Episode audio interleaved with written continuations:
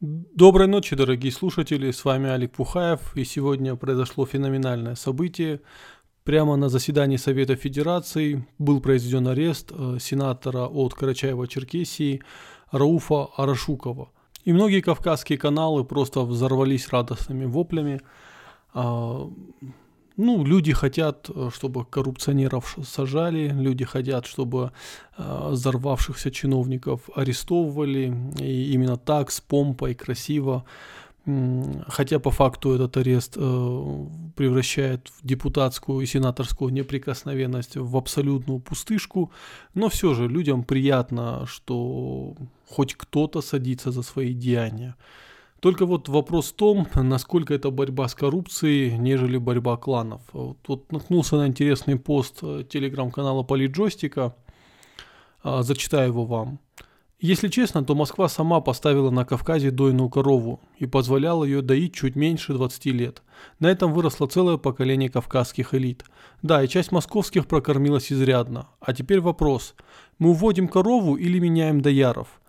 Если уводим, то какую часть элит мы собираемся пересажать? И как будем обеспечивать лояльность непересаженных?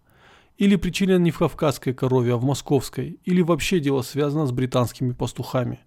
Почему я задаюсь этими вопросами? Потому что, судя по присутствию в Софеде генпрокурора Чайки и главы СКР Бастрыкина, а также Бортникова, сегодня мы видели присягу на верность президенту Путину. Для задержания рядового сенатора хватило бы и следака по особо важным делам. Ну, с последним пунктом я не совсем согласен. Все-таки это из ряда вон выходящее событие, когда прямо на заседании арестовывают человека, э, сенатора, причем довольно известного, известного своими веселыми заявлениями, известного принадлеж... своей принадлежностью к одному из самых влиятельных кланов на Кавказе, то, извините меня, присутствовать на этом должны все. Меня лично удивило присутствие Чайки, поскольку, по моей информации, год назад э, генпрокурор э, отдыхал э, на даче у Рауфа, и ну, они, у них была, был хороший контакт, чувствовали друг друга. Но дружба дружбой, а служба службой. Я уверен, что была санкция первого лица на этот арест, и поэтому все силовики присутствовали, дабы выразить полную моральную поддержку действиям э, вот, оперативников. А Рауф пытался убежать прямо с Феди, на что Матвиенко крикнула его и потребовалось сесть на место, ну, фактически сдастся. Что это значит для Кавказа?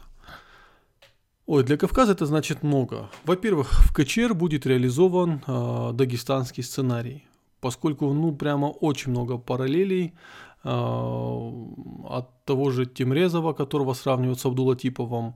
Ну, мы как бы все видели, что происходило в Дагестане, и вот потихоньку это начинает происходить в э, Карачаево-Черкесии, тем более там уже были обыски в Министерстве обороны, то есть там силовики работают по плотной. Что это значит для других кавказских республик? Э, скорее всего, что и в той же Осетии, Ингушетии, э, ну, Чечню не трогаем, наверное, в Кабарде будут отрабатываться такие же сценарии, да, то есть приход силовиков, зачистка элит, просто не все сразу. Понятно, что бомбить весь Кавказ э, одновременно это была бы очень глупая затея. Сжигать все дрова одновременно это однозначно будет пожар. Другой вопрос, вот такие точечные удары по Кавказу, они тоже могут привести к пожару. А теперь на чем будет держаться лояльность элит? Очевидно, что на Кавказе все элиты абсолютно коррумпированные. А, и Арашуков э, плох только тем, что его поймали, и, может быть, он был слишком ярким персонажем. Чем еще плохо Арашуков, так это тем, что у него имелось э, очень много связей с, с представителями элит других республик. Э, поэтому сказать, что вся эта история остановится только на КЧР, ну, очевидно, что это не так. И теперь вот в этих условиях кавказским элитам вдруг понадобится лояльность их народа. А, одно дело, если бы они были избираемыми а, представителями, да, то есть э, говоря о главах республиках, э, об их окружении, если бы у них была хотя бы какая-то минимальная легитимность в глазах населения, то я думаю, Москва бы не решалась бы так жестко дергать.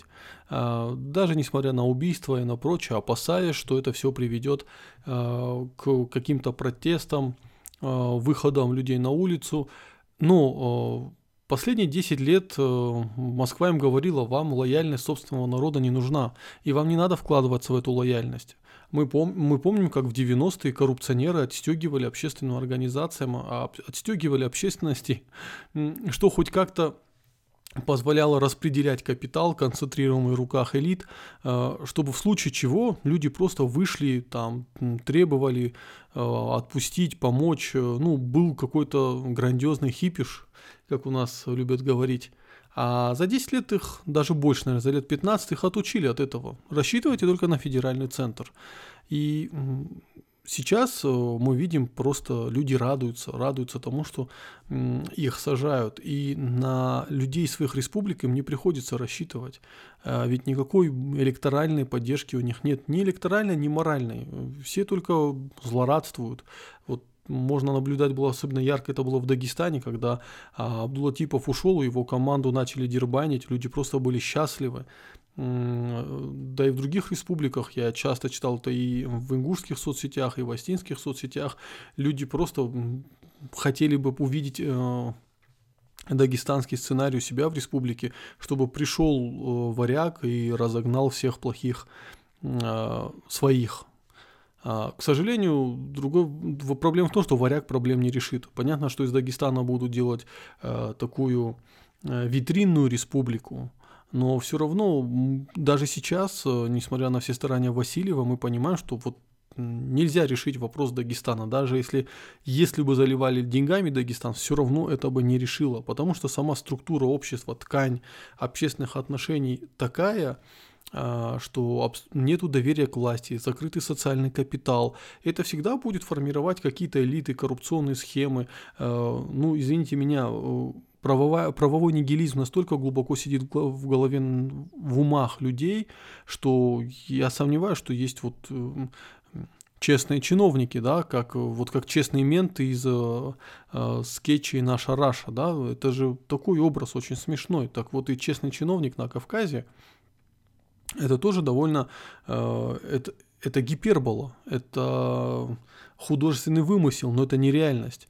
И я тут немного отойду э, от своих слов. Дело в том, что я думаю, в Москве честный чиновник это такая же гипербола, как и на Кавказе. Ситуация колоссально не отличается. Очень все любят э, говорить, что на Кавказе особо коррумпирована власть. Нет, ничем особенным не отличается от всей остальной России. Э, российская коррупция абсолютно гомогенна. Вот, и в связи с этим э, нам только остается наблюдать за тем, как люди, э, которые в свое время отказались, элиты, э, которые в свое время отказались от лояльности собственного населения, а остались один на один с большим драконом. Они для нас выступали драконом, ну и у них есть большой дракон. И вот сейчас мы будем наблюдать, как вот они друг друга пожирают. А, конечно, у меня это тоже вызывает определенное злорадство, да, и легкую радость. Хотя я понимаю, что ничем хорошим это не закончится. Зачищать это, зачищать эту тусовочку надо было, но э, менять на кого? Не на кого. Э, нету других людей, нету людей, которые бы искренне хотели что-то изменить, да. Большинство э, абсолютные популисты. Вот Кавказ сейчас полон популистов, которые будут заявлять за то, что они готовы качать за Адат, готовы качать за все правильное. На самом деле это такие же мелкие воришки, как и все остальные. Э, мелкие воришки почему? Э, не потому, что они воровали мало. Нет, объем у них довольно хороший. Э, подход, подход. Вот сейчас мы видим, как арестовывали отца Рауфа Рауля. И у него 7 телефонов, три планшета, четыре ноутбука. А, человека, по-моему, даже, ну, он не понимал, что телефоны надо держать не в одном месте. Да, то есть, э, что эти телефоны не должны быть сконцентрированы в одном месте, что эти ноутбуки, если на них была разная информация, и он не хотел, чтобы она вдруг попала в руки оперативников, то очень глупо, что он все держал в одном месте, и это очень смешно. То есть, э, они даже воровать нормально не умеют. А, это я и по Осетии знаю, потому что вот посмотришь западные фильмы про то, как американские лоббисты разные схематозы юзают для того, чтобы обойти налоговое законодательство, а потом читаешь новости, как у нас просто по беспределу продавали и прям себе на счет в депозит клали бабки и не парились. И поэтому э, я и говорю, что вот эти все акции э, антикоррупционные якобы, да, они не стоят выеденного яйца, потому что любого чиновника хватаешь за руку, проверяешь его счет, э, проверяешь его родственников, и у тебя уже куча коррупционных дел. Никто даже не старается скрывать их. Э, они номинально только скрывают вот все эти... Да это даже не схема, это, это детский лепет. Вот, э, в принципе, наверное, вся мысль. Наверное, я тоже хотел, э, как сказать, поделиться с вами своим злорадством. А, наверное, где-то у меня тоже есть в сердце тлеет мысль, что вот эта волна борьбы с чиновниками, а, вот зажравшимися чиновниками дойдет и до Осетии, например. А, ну, умом это сердцем. Но умом я понимаю, что на самом деле это просто э, мы меняем шило на мыло глобально.